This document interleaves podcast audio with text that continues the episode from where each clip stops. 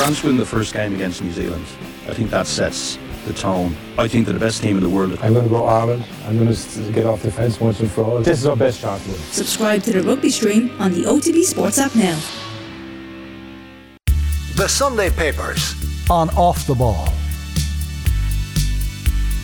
And welcome back to Off the Ball here on Newstalk. John Duggan sitting in for Joe Molloy on your Sunday until 7 is time now for the paper review. We're delighted to be joined by the CEO of Teneo Ireland and the former Dublin Gaelic footballer Mick O'Keefe and the sports editor of the Irish Daily Mail, Orla McElroy. Mick and Orla, how are you today, this glorious Sunday? Good, thank you, yeah. All good. Great to see you both. And there's a small matter, um, Mick, of Kilmacud Crokes in a All Ireland final, and you're a former Kilmacud Crokes player and selector. Yeah, um, I'm really looking forward to it. Um, and I actually think it's going to be a cracking match. Um, the lazy analysis is, I think, you know, the big monstrous suburban club against the small wee club from the north. But actually, I think you've got two really well drilled teams. And I was only thinking about this morning, like Dublin, Dublin GAA, the football championship is an absolute swamp to come through. Um, and Kilmacud have come through two years on the bounce. Uh, coming through the Derry Championship is equally tough, and coming through Ulster is equally tough. So um, the Glen have a sprinkling of star quality that even I'd say Kilcoo didn't have last year, and a brilliant manager. Uh, and Kilmacud being Kilmacud have a, a, really good team and lots of depth, lots of pace. So um, yeah, I'm really looking forward. I think it's going to be a brilliant game. Um, and obviously, I'd love to see Crokes do it um, as a former player. Um, and as involved in a bit of coaching there as well. I joined the club when I was a young fella, and um, very proud of being a, an, an alumni. Um, but uh, yeah, no, I think a lot of when looking at the names, this makes you feel old now, John. When you look at the names, you see the same names the fellas you played with, but they're not actually the same fellas that are sons. You know, uh, you know, father time is is catching up. But I, I, just one one point on that is, you know, in the late eighties, Kilmacud was a you know a second or third tier club, and they won a first championship in '92, which was built on kind of hardened journeymen, most of them from the country. Actually, in fact, or a lot of them from the country, but. I think enlightened thinking and, and forward thinking by lots of people in the club, a lot of investment in time um, and energy into the underage. And somebody said, I think 29 of the 30 that will tag played underage football for the club, um, which I think is huge testament to even from a, from a Dublin perspective. That's that's massive. Obviously, the Mulchies is it uh, Mick that have uh, come up to Dublin and set up? Well, I think I think most GA clubs in Dublin, bar some of the city clubs, were were built on the back of, of country people who moved to Dublin. And, and Kilmacud, when I was there as a kid, was built on a lot of people who had come up from Wexford, hence the, the colours of the club, and, and Galway. Um, you look at St Bridget's in Castleknock would have been a lot of people from Cavan and, and Meath would have been would have settled. And you look at the map of Dublin and you see what part of the country you come into Dublin, and oftentimes those people are the people who set up those clubs, a lot of Laois people involved in Mary's of Saggart, for argument's sake, and, and go on and on. Um, and I and I think Kilmacud was built on the back of, of a lot of country people who settled in the area. Um, Kilmacud was at the time the poor relation of the area. Um, as you, you will know, like you know, soccer was massive in the borough and, and around that area. You Joey's and Ballybrack and a lot of big soccer clubs, and rugby was dominant in, in, in that part of Dublin, and, and, and still is quite powerful in that part of Dublin. So when, when I was playing, Kilmacud was very much the, the poor cousin of, of the sports in the area. Um, and now it's, when a better way of saying it's it's sexy and it's popular to play GA uh, Gaelic football and hurling. Um, only started getting players on the Dublin team in a regular way, kind of from the 2000s on, um, and that's had a massive impact. And Kilmacud's problem now is not um, popularity. It's trying to actually cater for the demands, um, which is different. To, you know, we, we we referenced a couple of articles in the Irish Times during the week. Yeah, country clubs struggling for numbers. Kilmacud's problem is struggling for space. Um, but today, you know, I, I I I think and I see it um, as the work that was built on the, on the back of those people who set up the club who put all that time and effort in when the club was an intermediate team in the late 80s early you know early 90s until they had until they had the breakthrough um, and the sons of some of those fellas are, are playing today and, and the manager is a fellow I played with Robbie Brennan and we came onto the panel together and these are guys who who still remember the days when Kilmacud wasn't successful. So um, I don't think there'll be any complacency on that front. And obviously losing so heartbreakingly last year in, in the final. Yeah. Um, it's such a catastrophe, I suppose, in some respects. Um, but I do have this niggly fear that the Glen are a really good team, um, and I think it's going to be a cracking game.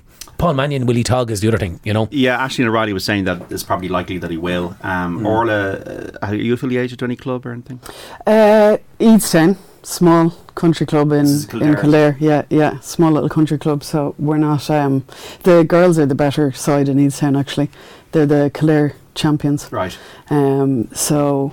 Uh, Naas is my hometown, so they're obviously pretty good dual club. They've Yeah, done they've great had a, a good couple of years, haven't they? Yeah, yeah, but on both sides, on Yeah. hurling and, and football, they've Yeah. done really well. Yeah, Big time. yeah. And uh, what are the challenges facing your club or the or the opportunities at the moment? For Eadstown, Yeah. like it's, I mean, it's it's always going to be numbers for a small club like Yeah. that. You know, um, you'll get a couple of, uh, you'll always have. They, in fairness, they do well. They're usually represented. You know, there'll be somebody in and around the Kildare panel. Emmett Bolton for years was, Good man, Emmett. was good lad. Yeah, good representative. So, uh, Yeah, very good. Did And they merge at underage? Did Yeah. they? Did they merge like a lot of clubs in Dublin are merging? Did Killeda was that a, a kind of a combination club at a Kill in Eadstown? Uh, could have in some competition. I'm not sure at the moment. I think they're playing under their own Eadstown. Okay. Yeah. yeah, so a lot of writing about the club and obviously about last week as well, the uh, indiscipline. But I suppose the, from a positive side, there's some good articles on Dunloy. Um, on last weekend celebrations, we'll kick off the, the review there. But I suppose what, what we'll do is we'll go through the back pages first as well, uh, folks, before we uh, we get into the meat and, and drink of the papers. So the uh, Sunday Times um, sports section says perfect finish. Leinster complete Champions Cup pool stage with 100% winning record, and Hodge annoyed by links to England. So Joe Hodge will be an Irish player. He's pretty adamant about that in an interview with Paul Rowan in the Sunday Times Sport. Lampard on the brink as Everton lose to West Ham. We also have the Sunday Independent, Fergie time. Uh, Evan to the rescue for Brighton. Brilliant stuff. Evan Ferguson scoring yet again. Came off the bench in a two-all draw at Leicester. Has to be in that Irish team against France if he's fit and playing on a regular basis. Uh, Cullen knows Leinster need to up their game. Final quarter flour- final flourish against uh, Racing Papers over the cracks. Well, they're into the last 16, not quarterfinals. But uh, firing blanks, Liverpool missing big guns, and Eamon Sweeney football's toxic culture, which we'll get to. That's the Sunday Independent. The Sun. Don't sack Frank, says David Moyes. Please don't sack Frank Lampard. Uh, Arsenal Man United squeaky gun time. Arteta inspired by the brutal honesty of Ferguson. Mikel Arteta has revealed how Alex Ferguson helped fire Arsenal's title charge. And Evan is an ace on earth. Evan Ferguson scoring yet again for Brighton. Get your headline writers out. Fergie time. Ireland star rescues seagulls to add to the growing reputation, says the uh, Irish Daily Mail on Sunday.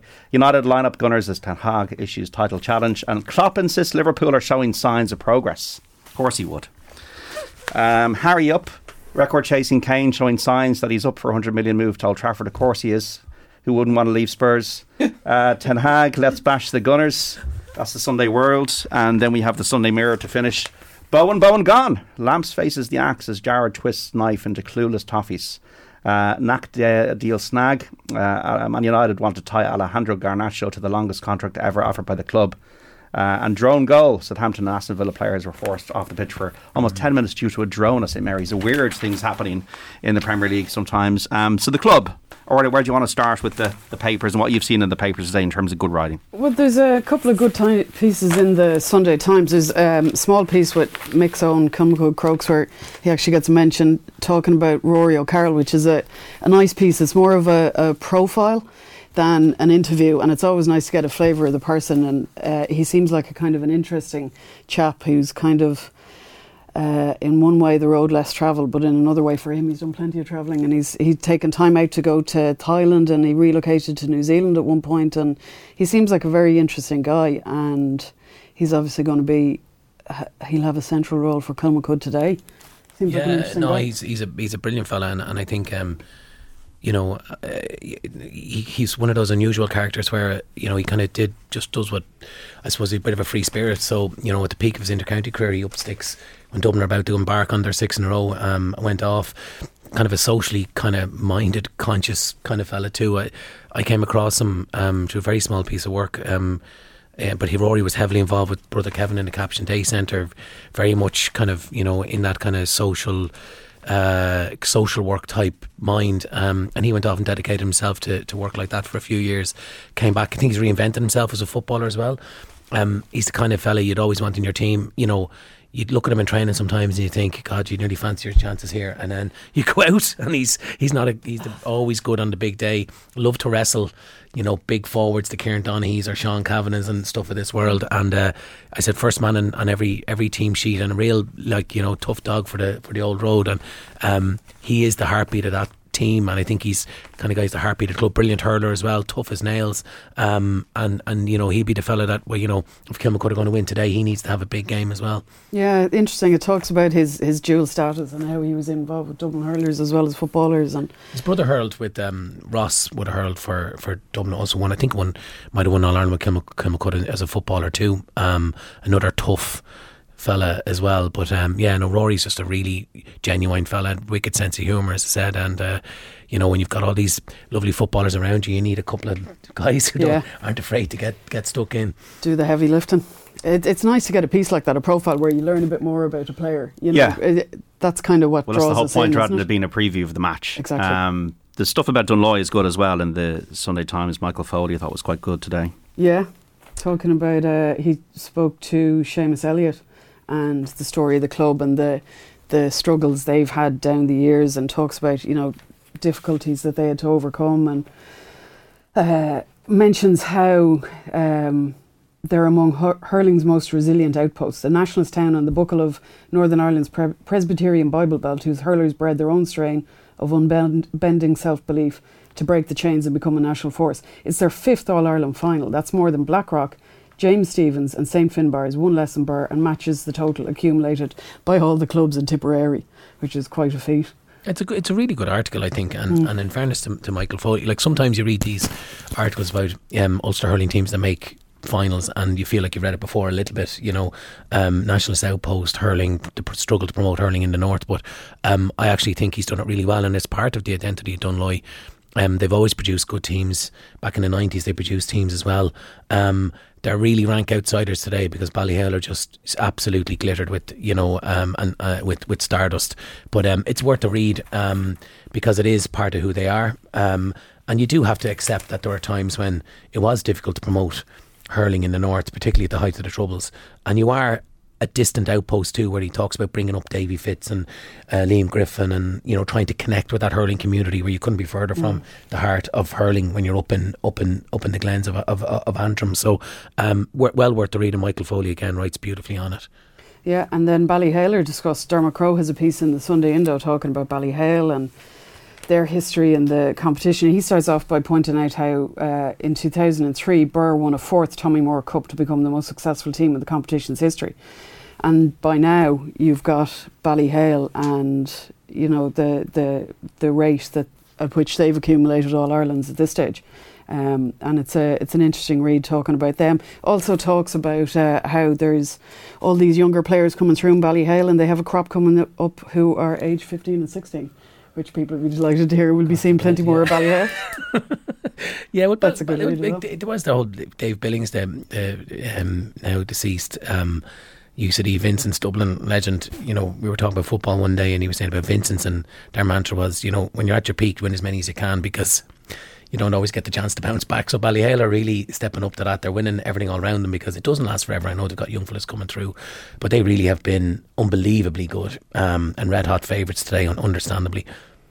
Yeah, absolutely, and and Glenn as well. Um, profiled in some of the papers, and I thought what was interesting as well was Dermot kind of recapping last week, and uh, just the communities that are touched by uh, winning club matches, whether it's uh, Club All Ireland at intermediate or junior level or senior level.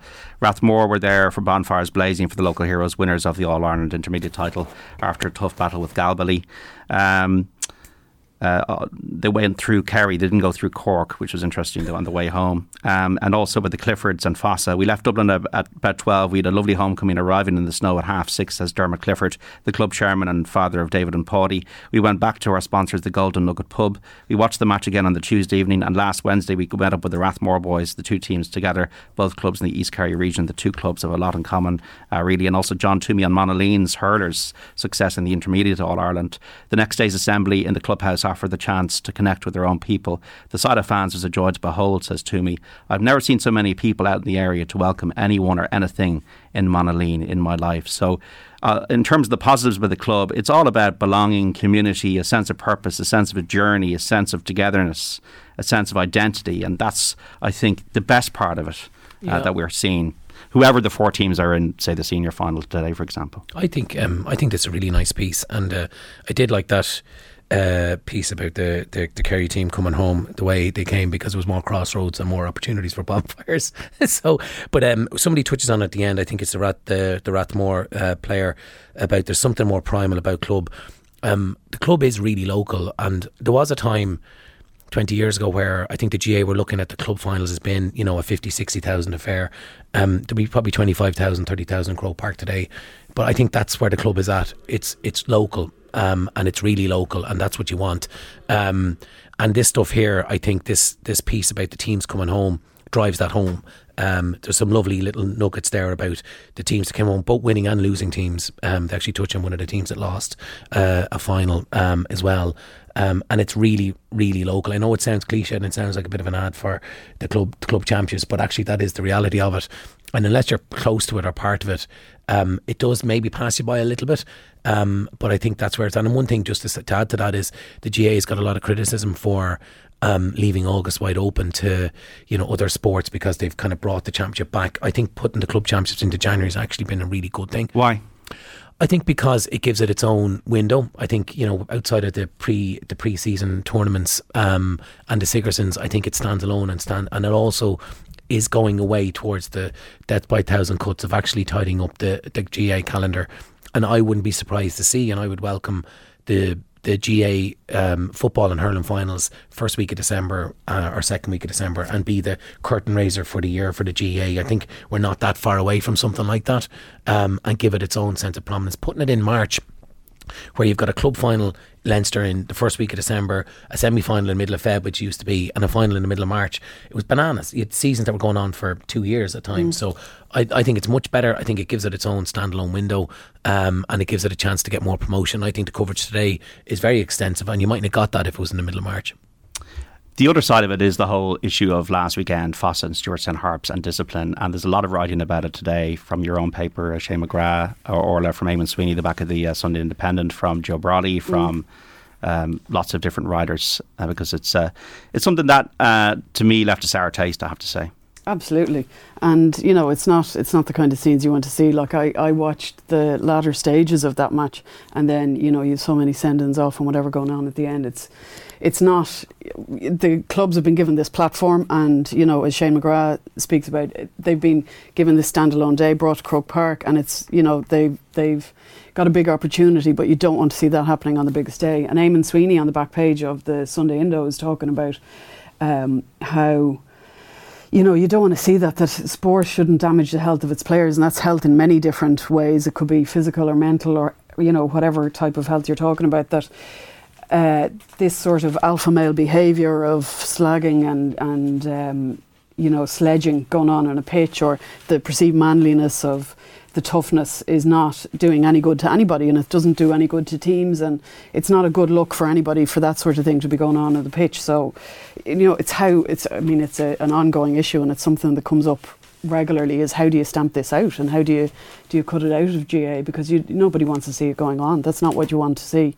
You know we all tu- tuned into that match to look at David Clifford and Yeah. see his brilliance and see him hope, hopefully crowning the wonderful year that he had but you know it's all blighted by what happens at the end Yeah, I think uh, your your takeaway from last weekend, unfortunately, was that the games were niggly and there was a, an undercurrent of, of just a bit of nastiness in the games. And in many ways, they were the most junior football of games, and at least junior, like this absolute brilliance of talents, big crowds, lots of lots of publicity and interest because of the players that were playing on all the teams, um, and they both descended into ugliness and.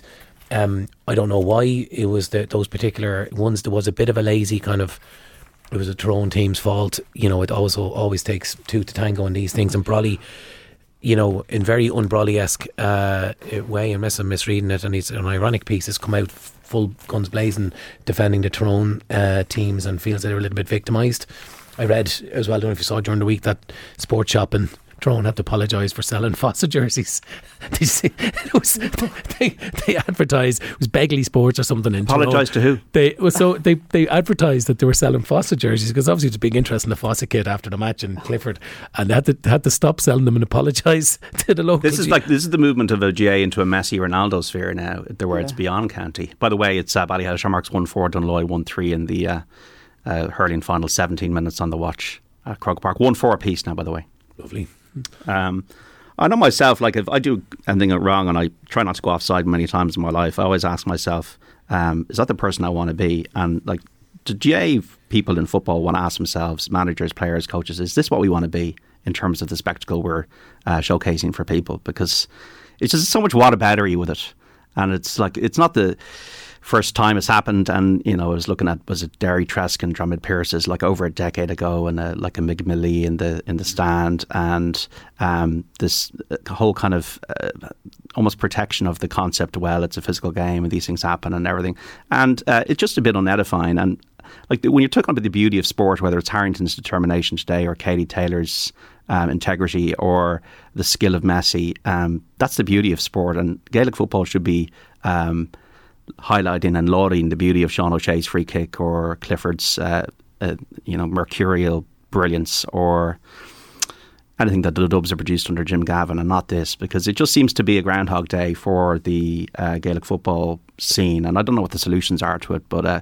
there's a cultural thing that I think that only the people can themselves can solve. We can't solve it by saying outside the door oh you guys need, need to clear up your act No, it is a culture. Like there's definitely a cultural thing that needs to change. So where do you, you know, where does that start? But there's there's probably many answers to it. There's no one answer that's going to solve it. You know, there's many many answers. Like whether it's do you look at harsher sanctions? Like there was, so those sending off at the end of the Fossa game, like there was a particularly nasty elbow. And that was a straight red, but a straight red results in a one game ban, and that game is competition specific.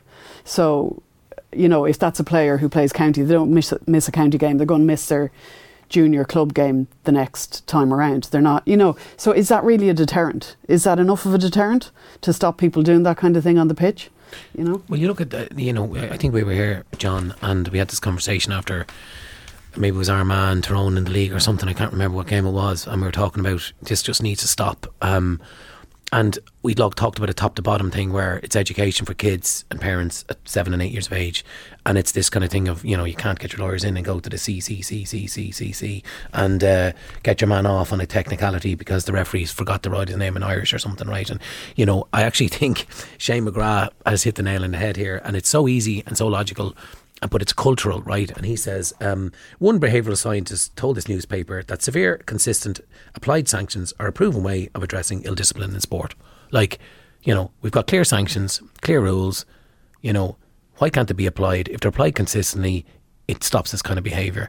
Um, I do think the only slight disagreement I'd have with what you said, and, and I think you hit the nail on the head. Most of what you said is, I do think now there's a less tolerance for for this and it's not put up as. But is that the put- reason for those less tolerances? Is because there's more eyeballs and more social media and more clips and more cameras on these things than you would have had 20 years ago. Maybe, um, but I think you look at you know people are far more discerning now, and you know um, rugby has its challenges around player welfare, and they're trying to get their act together, and GA has some of its challenges now around discipline and, and some of the, the application of the rules. Um, and people will vote with their feet. Like people won't go to games, people won't send their kids down to clubs, and like that's ultimately what's going to happen. Um, and unless it, the GA cleans up its act here, um, it's going to run into an issue here down the line because people get hurt. A fella's going to lose his eye if he gets gouged, you know, and it's just not acceptable. Um, and we saw, you know, what happened there in that club final. As you said, you know, there was a big TV audience because of who was playing, big crowd, and it was in broad technicolor for everyone to see what had happened, and it was niggly and it was nasty, and people come away from that, and people in the GA at the highest highest echelons of GA come and they're, they're not happy. So, but they're going to have to do something about it. And Larry McCarthy has gone on the record consistently about backing referees and Change the culture, yeah. yeah, but then you've got the captain of the winning team saying. I shouldn't have been sent off. Yeah. You know, like And you can see, we can see the humour in it and the Golden Clark style, and it is very funny, but Was- but also in the serious, and, and the, the more the serious side is more important than the, the humour of a few minutes of that. Yeah, and you, you I mean you might get one opportunity to go up the steps and lift a cup and make your winning speech, and maybe you should go bigger picture and you know look at what Yeah. the day means rather Yeah. than pointing out the perceived wrongs of your sending off. You're trying, to get, you're, you're trying to get people to be referees, you know. And fellas, referee, I don't think he made too many mistakes, to be quite honest. You know, it was a bit of a. He did his best at the end, and it was a bit of a free for all. And he doesn't have the benefit of VAR and you know video refs and whatnot. And um, fella gets sent off and says takes the national airways. I don't agree with the decision. You know. Anyway, I, I, I don't think it was right. One seven to Shamrocks, one four to Dunloy in the club hurling final. Uh, the, on the Saturday panel, the, the lads yesterday from Derry, Tony Scullion and um, Conleith, Gilligan, and, and the Gormley, there was kind of a general feeling like, uh, well, that happens everywhere. Uh, and also, uh, it's junior level, it's third tier. And that it, it might be that maybe whether you know the, the player is quite conditioned and they're running each other at speed and they don't have the finesse maybe that players at a senior level do. And it's a bit more raw it's a bit more it's not as polished as, as, as other sports that we're watching all the time. And you could have this in soccer and rugby at a lower level. I, I, I don't agree with that. I uh, sorry I, I didn't hear the full context Yeah, of what yeah, they said but I, yeah. I don't agree with that what they said there. I, I think the fellas that played by and large bar one or two elder statesmen were fit conditioned you know junior football club final your your elite junior football right? We're not talking about division 9 you know down in the park and lads with big bellies running into each other because they can't turn right?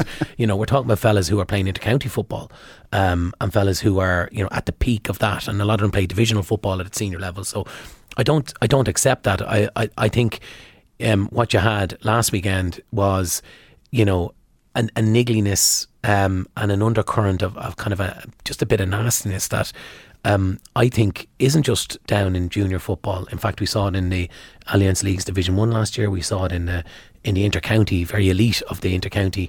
Um, you know, where fellas were talking off the ball and there's a bit of niggle all the time and how are how are these rules going to be going to be applied. So um, no I don't accept it was a junior football thing um, or a junior hurling thing. Yeah you see fellas you know you do see at that level lads miss time and stuff. Or fellas who are you know on the way out and they're just slow. But even that's coming to an end. I, I think what we saw last weekend was just niggliness you know Yeah, Eamon Sweeney's really, really good uh, on the whole thing. You know, it, it disgraces Gaelic football, the most popular game in the country, and still one of the most finest in the world when played in the proper spirit. Um, yeah, just uh, set aside the impact of such scenes and spectators, and imagine the consequences they must have for the players involved. What does it feel to be like in games played in an atmosphere of aggression and intimidation, replete with sneaky hits and persistent sledging? The GA being very quick to decry the adverse effects of social media abuse and even press criticism on the mental health of players, but surely physical and verbal abuse from the opposition takes its toll too. We got to take a break. Uh, just a text here, 53106 is a big sports fan, uh, if not really a fan of Gaelic games. It seems I've heard, read this conversation a hundred times. Shouldn't see the scenes. Something needs to be done. Nothing ever changes. Behaviour is tolerated. I'd say even promoted by some of the GA. Well, I wouldn't agree with that. Uh, where do we all belong? Uh, where we all belong, I think, is the, the catchphrase. And it says laughable, says Jimmy, which is uh, an interesting view on 53106. Um, we maybe heard this uh, too many times, but it's uh, Shamrocks 1 f- 7, Dunloy 1 5 in the hurling club final at Croke Park. We'll get an update from Ashton O'Reilly after the news. Don't go away. We have Mick O'Keefe, uh, the CEO of Teneo, and the Irish Daily Mail sports editor Orla McElroy between two and three on the Sunday papers. Lots to look forward to. The Premier League, Man United, Arsenal, Joey Carberry, and other great writing in the Sunday papers after this.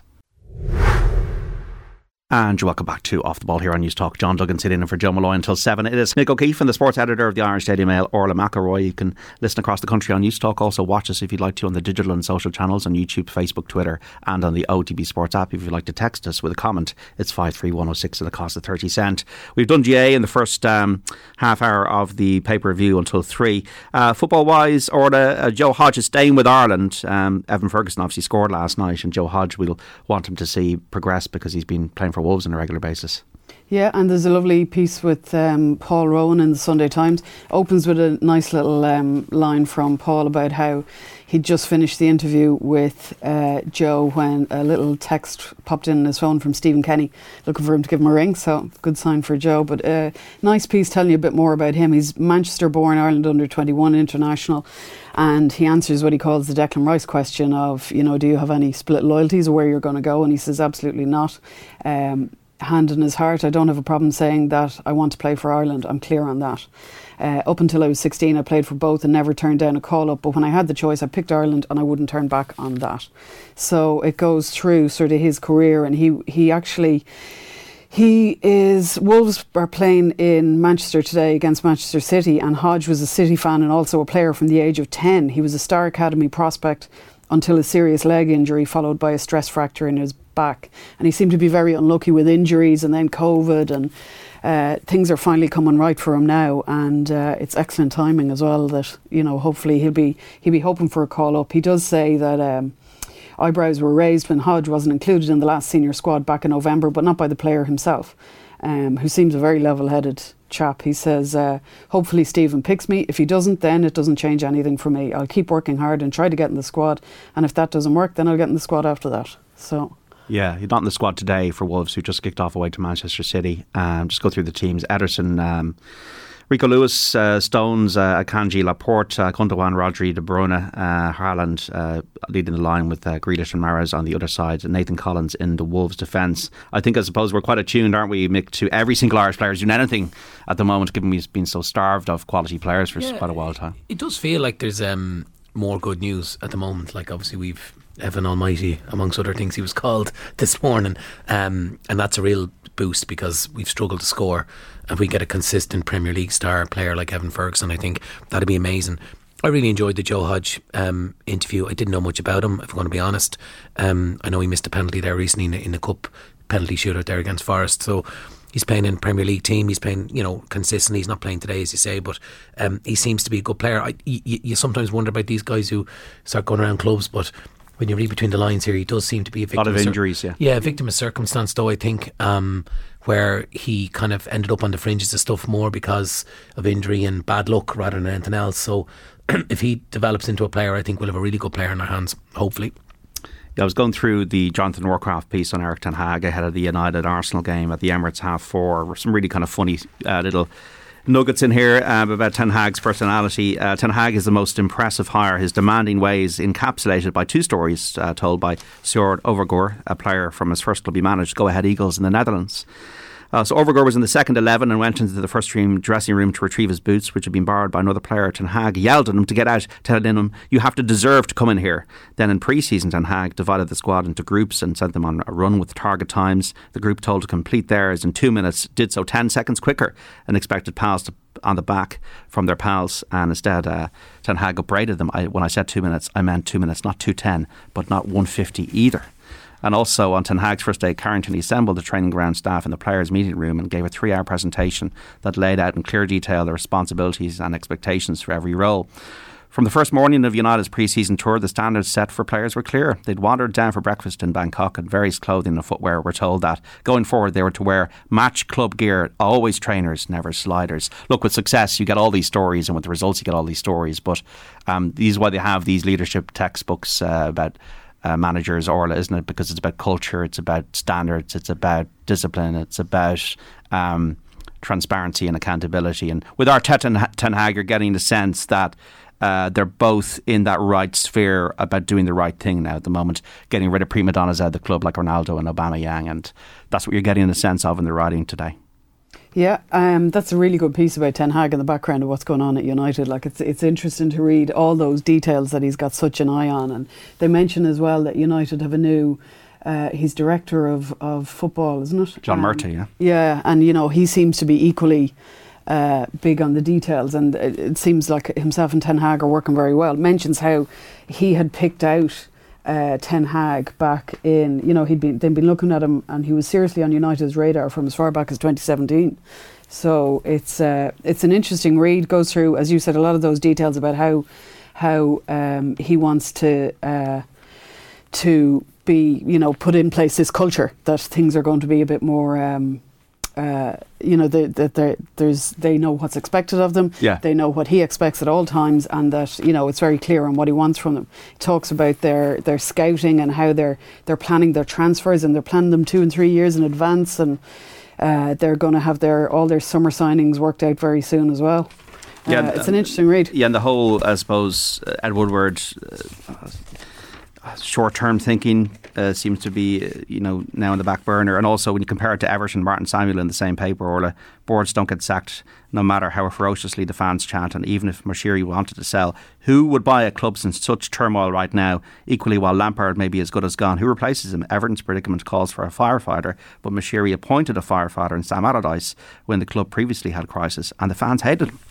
Yeah, the, the, the United piece is good. Like as, as a United fan, eh, for the first time in a long time, you, you, you get the sense that things are going in the right direction. But going back to what you said, it's based on basics like attention to detail, hard work, standards, culture. You know, all the things that you'd expect. But United haven't had that. You know, they went for celebrity hires. They went for you know very poor decisions. The club, you know, this perspective was that it wasn't particularly well run. It was beginning to fall apart at the seams. So having him come in, what I like about him is um, his recruitment and the players that he's brought in, and I think he's realised this, are players with real quality and real substance. So the likes of Martinez, the likes of Casemiro, like they're brilliant buys now. When you look back, um, ironically, you look at Ten Hag after three matches this year, and you know the papers calling for his head and looking out of his depth, and now he's the world's greatest genius because United are on a good run. I think we've got to take a balanced look at this uh, at the end of the season. The United end up top four. I think that's a remarkable achievement. Um, I don't think they're genuine title contenders right now, um, unless they get a couple of players um, in. But I think top four, um, really competitive and bringing a sense of, I suppose, there's a real direction to where the club is going. Um, I would take that right now as a Man United fan.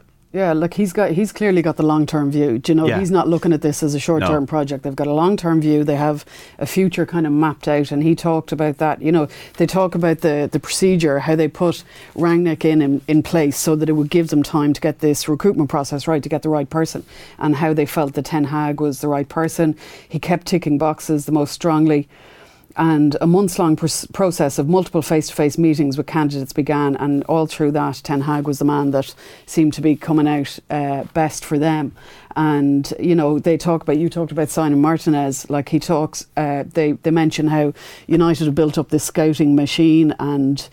The research they put into players, and it turned out that both Ten Hag and United had the player, same player on, on their list. Yeah. You know, when it came to look for a player in that position, that's that's where they both agreed, and they both have they have a clear vision in mind now for the future of the club, which didn't seem to happen for a long time. No, for a decade, really. Um, and there's interesting stuff from Jonathan Liew, a great writer in The Observer, just about the tactics that um, Cruyff influence pervades. Arteta and Ten Hag follow Dutch legend in their fullback fluidity, talking about how Ben White has been transformed into a right back at Arsenal. Um, just quoting here, for some time Arteta has been searching for fullbacks who'd play his way, stepping up into a narrower role when Arsenal had the ball, effectively mutating into centre midfielders. For Ten Hag, with Luke Shaw, traditionally a touchline based fullback drilled to reach the byline and deliver crosses, Shaw's role has shifted to a more defensive emphasis, but also one with greater responsibility for launching attacks through midfield. So this is the nitty gritty that you need to know um, when you when you're kind of analysing the the Ten Hags, the Artetas, and what's behind them. Uh, the tales of White and Shaw and Guardiola and Cruyff before them remind us that t- creating a successful team is about more than ideology or moving checkers around a whiteboard. At its heart, it is a question of trust. Also, in the Observer, which is repurposed in the Sunday Independent, about Erling Haaland and Manchester City. Obviously, they're playing Wolves right now. Uh, City, as a whole, halfway through the campaign, have scored 50 goals and conceded 20. Over the whole of last season, they total 99 and 26. The addition of Haaland uh, who had 20 touches against Man United last Saturday. When City beat United at Old Trafford last season, no City player had fewer than 71. There's a tendency in football to overemphasise the role of the goal scorer just because a striker's prolific, just because he's obviously a great player, does not mean he's making the team better. I suppose what has infected Pep Guardiola's thinking is the fact that they haven't won the Champions League, and maybe Haaland is the answer to that. Yeah, well, again, you know, with Haaland, he, you know, City lose, and then all of a sudden he doesn't suit the system, and you know, uh, he doesn't get enough touches of the ball, and then he goes out the following week and scores four goals. You know, so I don't think anybody would mind Erling Haaland in their team. And again, you know, uh, I think we have got to wait till the end of the season. I, I found the the the Jonathan Liew piece. Um, eh, quite interesting as well. Um, albeit, I think two years ago we are talking about German managers and pressing, and now we're talking about everybody being the spawn, love child of Johan Cruyff. Um, because you've Guardiola, you've got um, Arteta, uh, and Ten Hag, and others who have some kind of you know Relationship with Guardiola, Yeah, Ten we Hag was the- it's like the, the the horse, you know, Galileo, is it where they all have Yeah, come from? yeah, you know, yeah. the, the same gene pool. I think it's probably an oversimplification, um, but there's probably a bit of substance substance in that. Um, we can see the way they move players around, to see their kind of recruitment policy, their philosophy as well. Um, but uh, you know, it's in vogue at the moment because you know. Arsenal top of the league, and we've three or four managers who have either Dutch or Barcelona links, and it kind of it fits nicely to that theory. Yeah, rugby wise, I think I suppose a lot of the thinking this week and talking, and uh, we're going to have commentary of it in an hour's time. Munster Toulouse is about Joey Carbery, Orla, isn't it? And the fact that he was omitted from the Irish rugby squad for the Six Nations, 37 man squad, three out halves in it. Captain Johnny Sexton, Ross Byrne, his understudy at Leinster, who's obviously been filling in very well recently with Leinster top of the Heineken Cup standings, and Jack Crowley, who a bit of a bolter uh, from left field and. Neil Francis has been writing about it. Bernard Jackman's got things to say about it. And look, it's going to divide opinion to a degree because we're in a World Cup year. And uh, Johnny Sexton, as important as he is, uh, does have a history of injuries, especially uh, given the age he is. He's going to be 38 in July. That's it, and uh, you know, there's a, there's kind of a common theme that I was saying to Mick earlier that like people are pointing to back in the November internationals when um, Carbery took that late hit and went off, and uh, Crowley came on. And then in the next game, Sexton's ruled out just before the start of the match. Crowley starts, Ross Byrne comes on, and he is a match winning cameo, then kicking that very important kick. And it's like that's where things have flipped.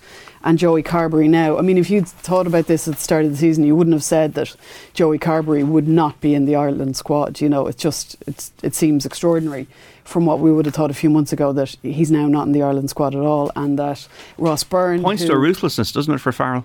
yeah, and uh, you know, uh, certainly it's a big change and swerve this close to a World Cup with you know the amount of games you have between now and then. There's never really been somebody in as a Sexton, you know, nailed on number two, and that's Yeah. that's kind of been an issue because, as you say. He is prone to injury. Not that he's prone to injury, but I mean he gets he gets his fair share. Um, he he'll be out, you know, for a couple of matches. You, will he's will he play match to match in a World Cup when you've got matches coming every six or seven days?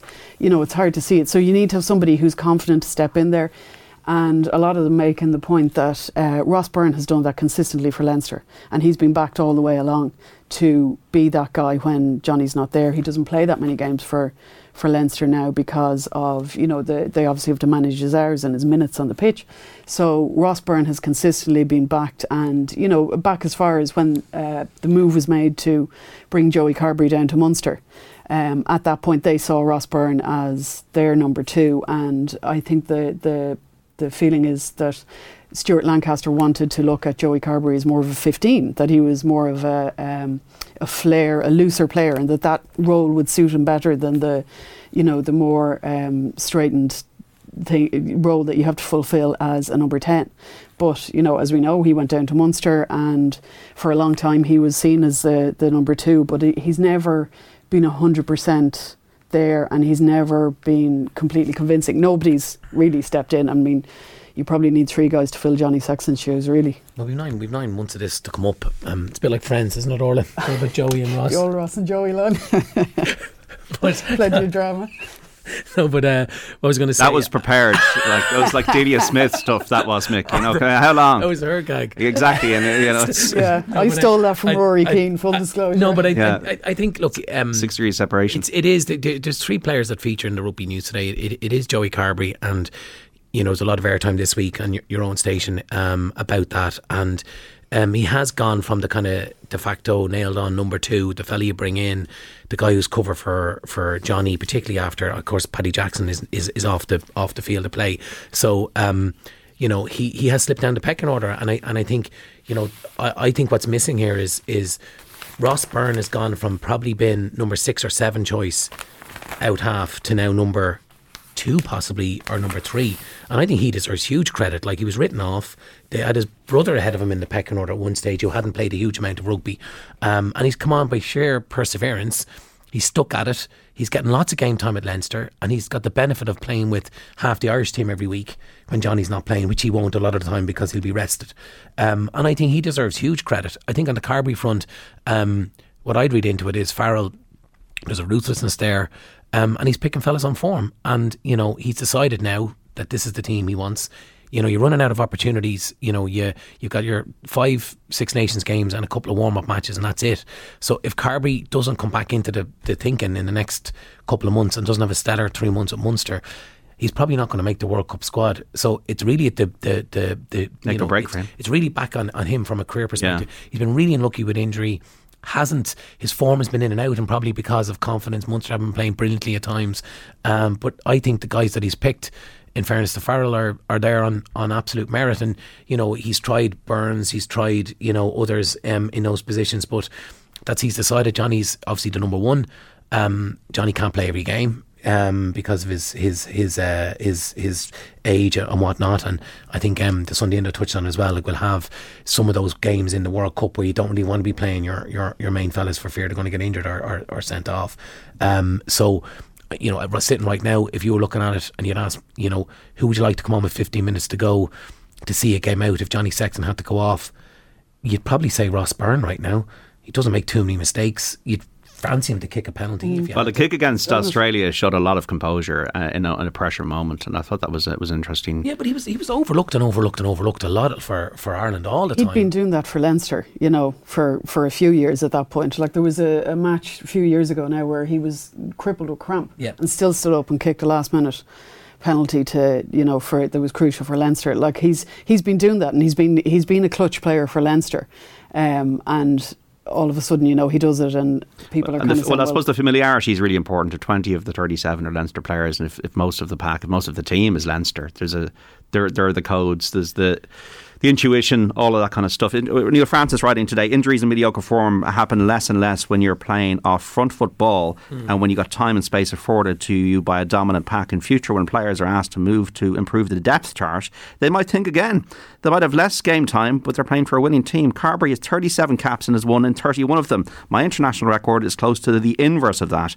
Ireland's reserve at half has a winning record against every major rugby nation except France, we only played against once. Carbery's record against the All Blacks has played 7 1 5. That has to stand for something when your form or your look deserts you a little bit in the Sunday Times. Well, yeah, he, look, he, he has quality, Carby. Look, the ball's in his court now. Um, if it's a win-win for Andy Farrell, if if Carby, you know, has a, a streak now of playing really well for five or six matches, and he comes back into the squad, well, then you've got a guy back with confidence. You know, he's loads of ability. Um, nobody thinks he's not up to that level. It's just that there are fellas who are playing more consistently better than him um, and probably more adaptable right now. So, you know, um, I, I think it's a, I think it's a wait and see. The other one is Bundee Aki, who who I, I don't know what's happening there. I don't I'm not close to that situation, but it's very strange that he's not getting picked for Connacht. Um, I've no idea why that is. Whether it's some people saying it's fitness, some people saying that. His he seems to have outgrown his, you know, the club, or he's on the way out, or I, I don't know. But um, that doesn't look well either. If he's one of your number one choice players as well, and he's not playing. Yeah, it can be a bit in and out. Like you had him as a line not too long ago. Yeah. Yeah. So you know uh, we don't know the exact reasons, but um, it was interesting. To, anything else rugby wise to, to touch upon that you caught There your was, eye? a, there was a sorry. Bernard Jackman's piece was interesting. He's talking about the, the musical chairs in the in the coaching staffs ahead of the World Cup, and that England and Wales have taken gambles with their new coaching staffs. You know, bringing in Warren Gatland and um, uh, England dispensing with Eddie Jones and getting Steve Borthwick in and talking about how, how that's a gamble for them. That that was an interesting um, read as well, but there by Bernard. Yeah, there's a similar piece in uh, I think it's the Sunday Times by Stephen Jones. I could be wrong. Yeah. uh, and he looks at uh, Kind of the alpha merry-go-round males, and the it? alpha males that are that are coming in. Um, but uh, you know, Eddie Jones going to Australia. You know, he's the kind of manager that gets a bounce. You know, he's a bit of a Davy Fitz of rugby. You know, he can he'll get a he'll get a bounce out of a team. Reaction, Yeah, Gatland going into Wales, they'll get a bounce out of him as well. So very interesting. But um, he touches on the, the three alphas of, of world rugby. Well, he also puts Cheika in that bracket of uh, Eddie Jones, Rassie, uh, Gatland, uh, Cheika uh, as these kind of alpha males. Um, he's kind of ranking them in their alphaness. What a better way of saying Yeah, it. there's a profile of Eddie Jones on the Sunday Business Post, which is worth a look, folks. Um, stuff like from his book and that kind of thing, and his upbringing and uh, his abrasive nature towards players, which I don't know um, still fits. But obviously, he's got the Aussie job now. He's been given a, a role at World Cup in um, both this year and in 2027. So, Will it add some spice to the Lions tour in 25 if Eddie Jones is still there? but he adds spice to the World Cup if they meet England. big time. Yeah. Would you bet again? Like Australia aren't that bad. Like like Australia lost a few games, you know, by a point here and there in that November series. Um, very close. They've good players. They've always got quality, and you kind of they're kind of a World Cup team. They don't tend to collapse in World Cups. Would you bet against them getting to a World Cup final? Wouldn't bet against them. Wouldn't bet against any of the teams. I think it's quite evenly matched. I think France and New Zealand and uh, are probably the, the, Yeah. the, the two that are ahead. But I think France are the, are the best team in the world at the moment. But a home World Cup uh, has its pressures. Dunloy will not go away uh, in this uh, club hurling final. It's uh, Ballyhale 112, Dunloy 110, 38 minutes into the game at uh, Croke Park. Ashton O'Reilly's there. We'll keep you updated on I what's saw going John on. Paul Mannion was walking across the pitch. Right. there, You- puffing you his- bit of- you bit of his- hope. puffing his cheeks like a man who is thinking about You know, the coming five on. minutes of the match. Yeah. Uh, so we could see Paul Mannion start for Kilmacud Crokes, which would be interesting. Michael Foley had a very interesting piece at the back of the Sunday Times today on Patrick Kielty's interview with Tommy Tiernan on the television. I don't know if anybody saw it last week, um, talking about his, his life and uh, And just uh, Kielty's logic unlocks reasons behind sports attachment to sectarian chants and how they remain an obstacle to reconciliation between the North and the South, Orla. Yeah, this was I, this was a very good read, and it is that thing. We need to look at this differently because, you know, he talks to about what Patrick Kielty had to say, and talking about the, for example, the ooh ah up the rah moment and, you know, what those songs mean. I know it's harmless, but you know, what's funny about it is if you were asked to rejoin the Commonwealth and you saw the Northern Ireland ladies team up there singing, they were up to their necks in Fenian blood and singing the sash, you'd sit there and think to yourself, geez, I'm not sure about that. And it's about putting yourself in and looking at things from another perspective and how, you know, there's different concepts of Irishness, and my concept of Irishness is not the same as somebody who's you know grown up in the north of Ireland, and um, they, that we need to recognise that um, there are there are different forms of Irishness. He talks about the chants and sectarian chants, and how uh, he tells a story about how in in his former career as a, a, football, Northern Ireland football correspondent for the paper, that this is Mick Foley, that he was. Um, on the road with Northern Ireland and uh, was was um, talking to one of the supporters who discovered he was from Cork, told him all the lovely tales about how he enjoyed going to Cork supporting Linfield, and then when they got on the plane, that there was a, a song started up. It was the first few bars of the Billy Boys. I was up to my knees in Fenian blood at about row H when my new friend piped up behind me. Hi, shut up! That boy's from Cork and the silence that followed, and you know how awkward he felt about the whole scenario and what it was like for him to be on the opposite side of what we were all discussing only a couple of weeks ago. So it was an interesting read, and it is, you know, Patrick Kielty it seems was quite, you know, measured on the whole thing, and it's it's interesting to see that different perspective. Yeah, I, I, I, he's a couple of good lines here. Um, for my sins, I actually studied the use of symbols, flags, and language in, in Northern Ireland in sport. so, but it's quite an interesting, quite an interesting topic, and and I think um, Kielty talks about. Um, you know things like a united Ireland and, and, and how language is important, but also I think he used a line I haven't quite found it here around. You know, if you want to invite someone into your house, you know, you change the furniture. Yeah, you move stuff around and you make someone feel comfortable. And um, I think the conversation we're having now at the moment as a country, it's the wrong conversation. We're talking about a united Ireland, whereas really we should be talking about a shared island and respecting. Or a new Ireland. Or a new Ireland, exactly. And what would you do if you started from scratch? And, you know, Mary Lou was in trouble during the week. I heard she was calling, she calls um, Northern the, the north of Ireland, you know, and there's a deliberate use of language. Is that not just semantics, though? Possibly, but I, I, I, I think it's important when we talk about where we've come from, um, particularly the last 50 years on, on this island. And and I think we need to be very careful um, in this jurisdiction around um, the debates that we're having and the language that we're using because we really should be talking about things like a one island economy, how we make, you know, one island approach to energy, you know, and and less about kind of, you know, this kind of triumphalism of a united Ireland, which in my view, that language is the wrong kind of language to be starting that conversation with. If we're going to bring one and a half million of a population um, uh, on a journey. And I, I think you, you're right. Unfortunately, with Brexit, um, with the EU, it was kind of you could have gone to a place where it was a bit more borderless, and you could have had a situation where things just happened um, that made people work together more more closely. Um, 25 years of since the Good Friday Agreement on April 17th, I think this year, um, and brings all this stuff back into focus. But I, I, I do feel things like language, anthems, you know, the Northern Irish soccer team um, still stand for God Save the Queen.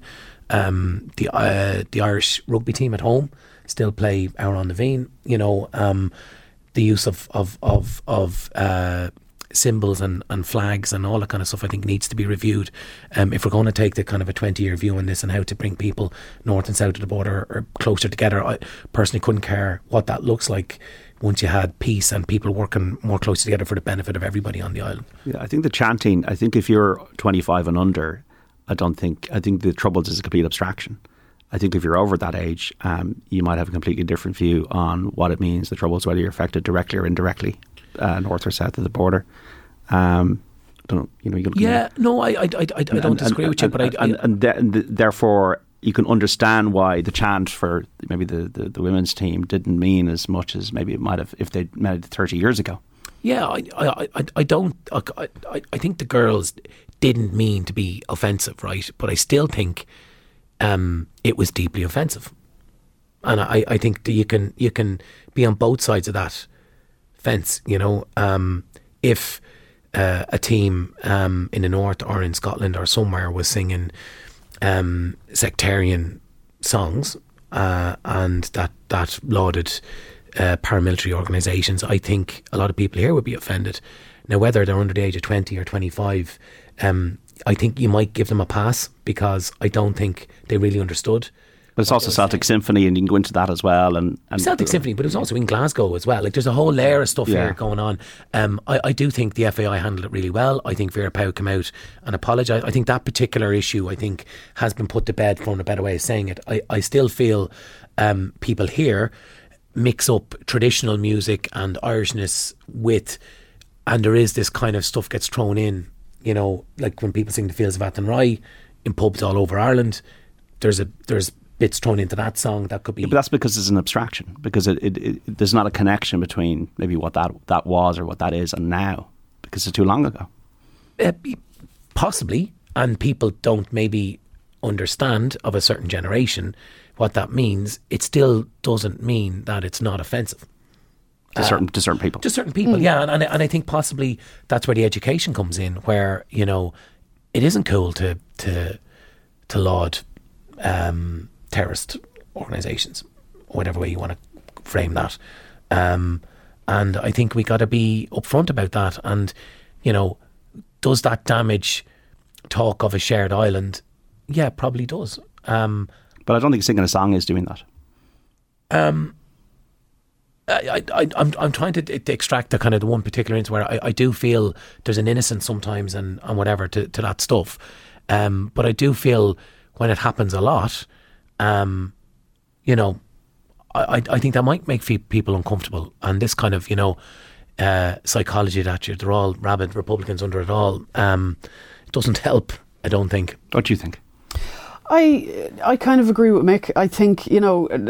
Mick makes Mick Foley makes a point. Integration is never a question of wiping out songs or aspects of any culture that makes others uncomfortable, but it does require people to ask how these songs sound to others, and I think that's the key point. I mean, if you're thinking about, if you're talking about maybe a shared island or you know a future for how this island would look, you know, you kind of have to. You can't just say, "Well, the past is too long ago." You have to educate yourself on that past, but from other points of view as well, and not just from the point of view of how people in this part, this jurisdiction would have, you know, would remember that history. You have to remember there's history on other sides, and there's, you know, there's more than two sides probably to to this debate. That there's, I I do think I can I can understand why that song could be offensive to somebody, and I don't think it's a big stretch to just leave it out here after.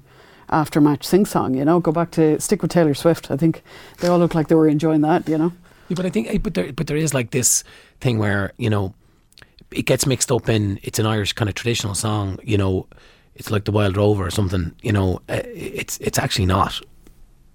You know, um, and I think we need to if we're going to talk about how can you expect a, a nationalist from the Bogside to stand in Windsor Park and listen to God Save the Queen and hear chants from the from the terrace, um, and then on the other side not, not look at ourselves and look at the language we use and look at the songs we sing um, and maybe think, well, maybe we are, uh, we do need to have a look at it and reflect on it and maybe be conscious of how they sound to others. We also have. So uh, I'm not sounding all, you know, wokish on this now, but I just, I, I, I- do think it is. That's your opinion now. We're Yeah. listening to your opinion. Thanks, John. Uh, also, Mick Foley, money talks, but selling alcohol during matches a positive move. Why can't they just close the Aviva Stadium bar at halftime? Is it money? It's definitely money. I mean, he talks about how much the food and drink sales have, have generated over the autumn internationals, and you know we all know that like the the senior men's rugby team is the big driver of funds. Be that ticket sales, or obviously they have a decent deal going in the Aviva with all the sales of food, but it's the for me it's the bringing it back to your seat constantly. You know, people popping in and out. Do we need to have a uh, ask the question? I suppose, and it is a question I do think needs to be asked. Like, the money is important, the revenue is important, all that kind of thing. But it is disturbing people's match day experience. It There's nothing is, worse than somebody walking past you when Yeah. the game starts, and when you focus on the match, the match is sacred, it's sacrosanct, and people are walking past you because they've broken the seal and uh, they can't stop going to the toilet. Yeah. Yeah, and I, and I think, look, there, there, look, there is. And why, why don't you like at Tottenham Hotspur, for example? They've got the uh, stadium open much longer after the game. Yeah.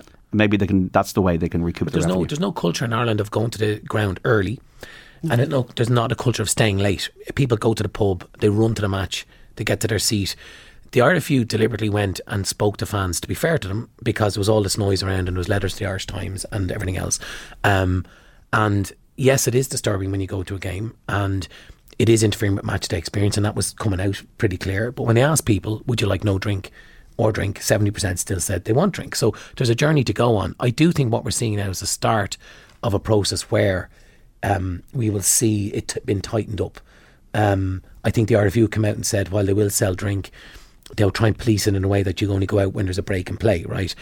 If if it was me, I think longer term, um, and it was one of the only kind of things Infantino said that I agreed with. Like, do you really need? Do you have to have a drink? You know, um, I I would think there's nothing wrong with bringing a drink to your seat and having your drink. Um, I don't think you need to be up and down three times to the bar. So maybe you do what Spurs do. What Spurs are a bit more militant about it, but you you know close the bar five minutes into the game, open it up five minutes before half time, close it down again five minutes in the second half. You sit there with your drink. You know you're not going to die if you don't get a pint. You know um, the, the the one of the issues with rugby is um, there's a huge amount of it's a big day out. There are a lot of day trippers. There's a big corporate audience too. Huge corporate audience, and that's part of it. And, and and there's a hardcore rugby audience too that want to go and watch the game, but there are people there who are there because it's an occasion. Um, Ireland, England, Ireland, France will be occasions, and people go along and they want to have a pint. I've no issue with that. I've no issue with people having a pint. I do have an issue, um, and I think longer term this will probably wash through um, of. Uh, jumping up and down every you know ten minutes to to get your pint because you, know God forbid you mightn't have six pints in the first half. Um, I think you can have your pint, wait till half time, have another pint, and come back. We got to take a break with uh, Orla McElroy and Mick O'Keefe on the Sunday paper review. Um, just uh, you had a solution, did you, Orla McElroy, to drink at Grants? I think, uh, yeah, we go the Croke Park route and just uh, you're allowed to go out to the bar, have your drink, and keep it out there. You're not allowed to bring it back to your seat. It works very well in Croke Park. Yeah. Um, Baby Steps, an article in your paper about um, pregnancy in sport and uh, attitudes and changing attitudes and uh, pretty uh, stories that are really not great to be reading and, and hearing because we had one on off the ball actually here recently on the Koi Gig pod. Uh, so what's what's what's the kind of the lie of the land that Mark Gallagher's investigating here? Yeah, he's talking about the the case was um, finalised this week of Sara Björk Gunnarsdóttir of Iceland. She uh, took a case against Olympique Lyonnais for maternity pay. She wasn't getting paid, and um, she took the case because she when she became pregnant, they just stopped paying her, and she. Uh, last week, she became the first player to win a claim through FIFA's maternity regulations, with Lyon ordered to pay the 82,000 in wages, which was withheld from her while she was expecting. And she's since moved clubs. Um, and it just goes, you know, looks at the whole issue of this in, in women's sport and how big an issue it is for women. Uh, he, you know, he mentions people like uh, Serena Williams and Allyson Felix who had, you know, quite um, high profile pregnancies during their careers and what it's done.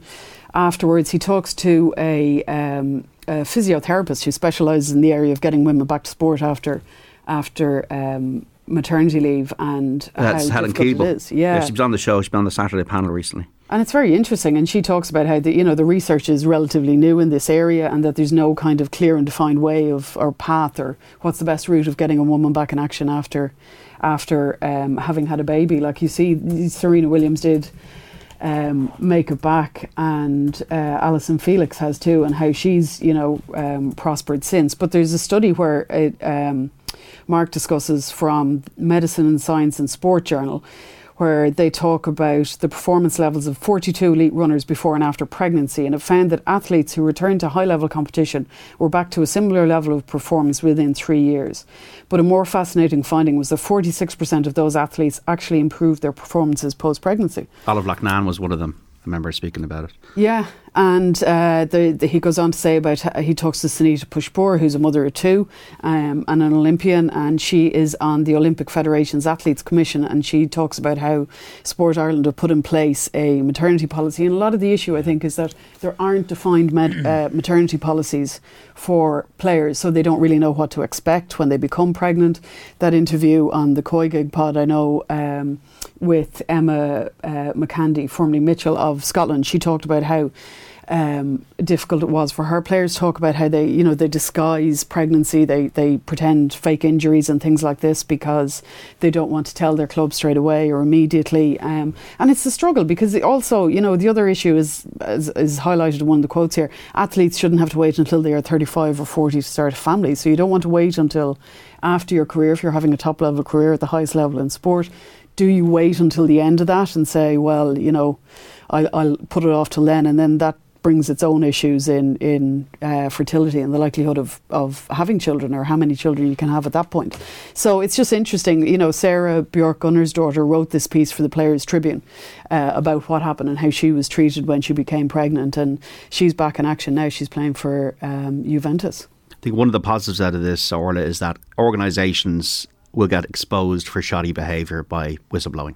That's it. And uh, Mark talks about how Lyon were, you know, they're, they're perceived to be um, such a, uh, you know. Uh, well, the serial Champions League winners, top club. This is it. And they're, you know, they've been leading the way in, in women's football. Um, and uh, yet, when it came to this situation, they just didn't have a decent way of dealing with it. You know, they couldn't deal with it.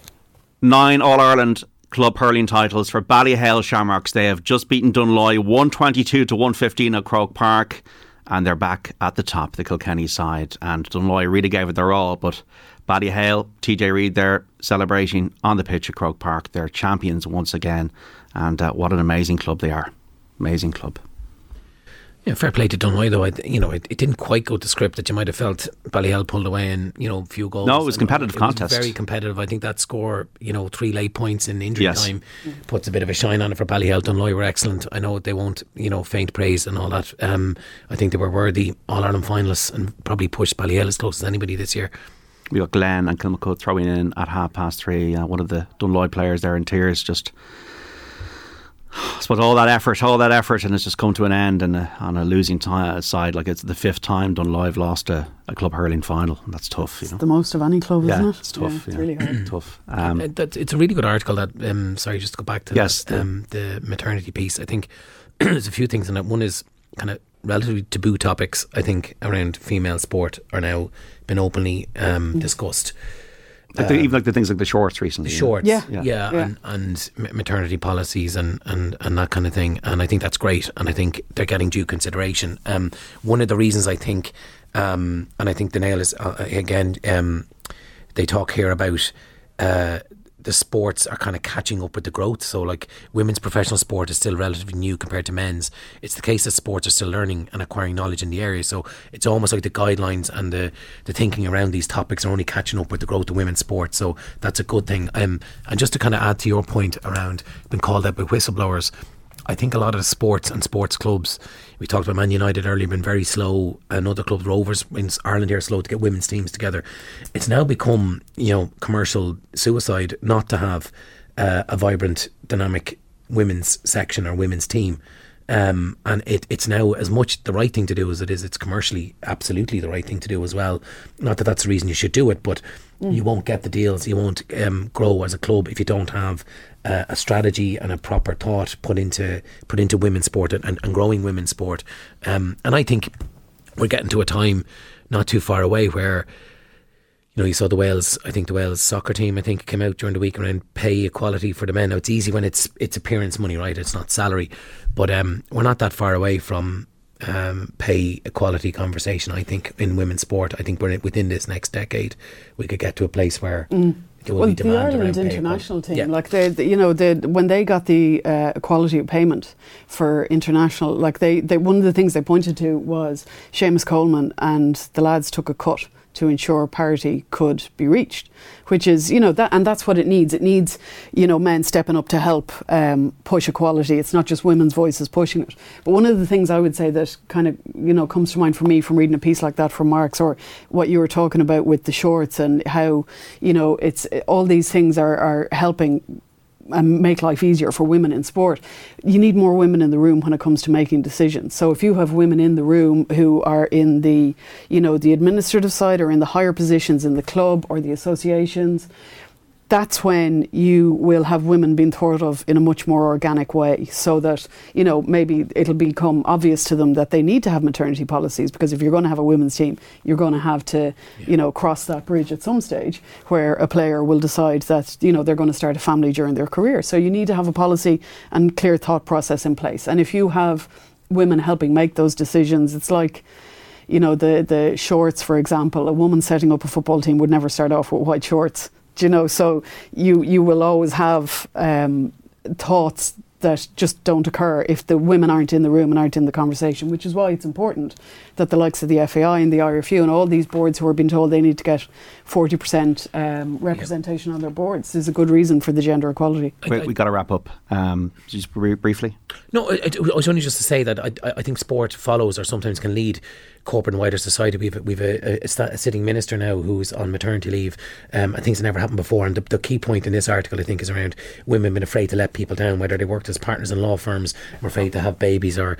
But if you're a woman and you want to have a baby and you're a professional athlete, you should be allowed to have a baby, and you mm. shouldn't be penalised in your career or, or financially for doing yeah. so. And thankfully, we're getting to that place where that's not going to be the case. Yeah, we're, good to see. We're running out of time here. Um, just um, just to maybe point people to one article to, to have a look at. Uh, we haven't got the time to. Uh, the, the Irish Sun, like a really nice piece. Jason Byrne. It started up as a up uh, weekend and has gone from strength to strength. Corkman's Cambodia journey becomes a bid to get Corge a trip to Derry. So uh, Corge Khmer, as in Cambodia, they were formed in 2017, a J club by a group of players from Tyrone and Cork. Club's gone from strength to strength, with Cambodian natives now making up at least 85% of the playing ranks. The club has been invited to represent Asia in both men's and women's football in the non Irish category at the J World Games in Derry's Owenbeg. So they're hoping to get the team there and hoping to get the financial support to get the men's and women's teams. Anything briefly, very briefly, in the last 30 seconds to point somebody to? Uh, Philip Quinn is a nice interview in, in the mail with um, Brian Carey, who is uh, Director of Football recruitment with Reading, who are going to Man United in the FA Cup next weekend. And Mick, very briefly. Yeah, same one. Same one. Okay.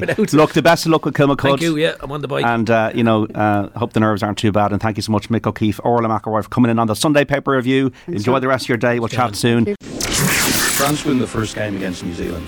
I think that sets the tone. I think they're the best team in the world. I'm going to go Ireland. I'm going to get off the fence once and for all. This is our best chance. Subscribe to the rugby stream on the OTB Sports app now.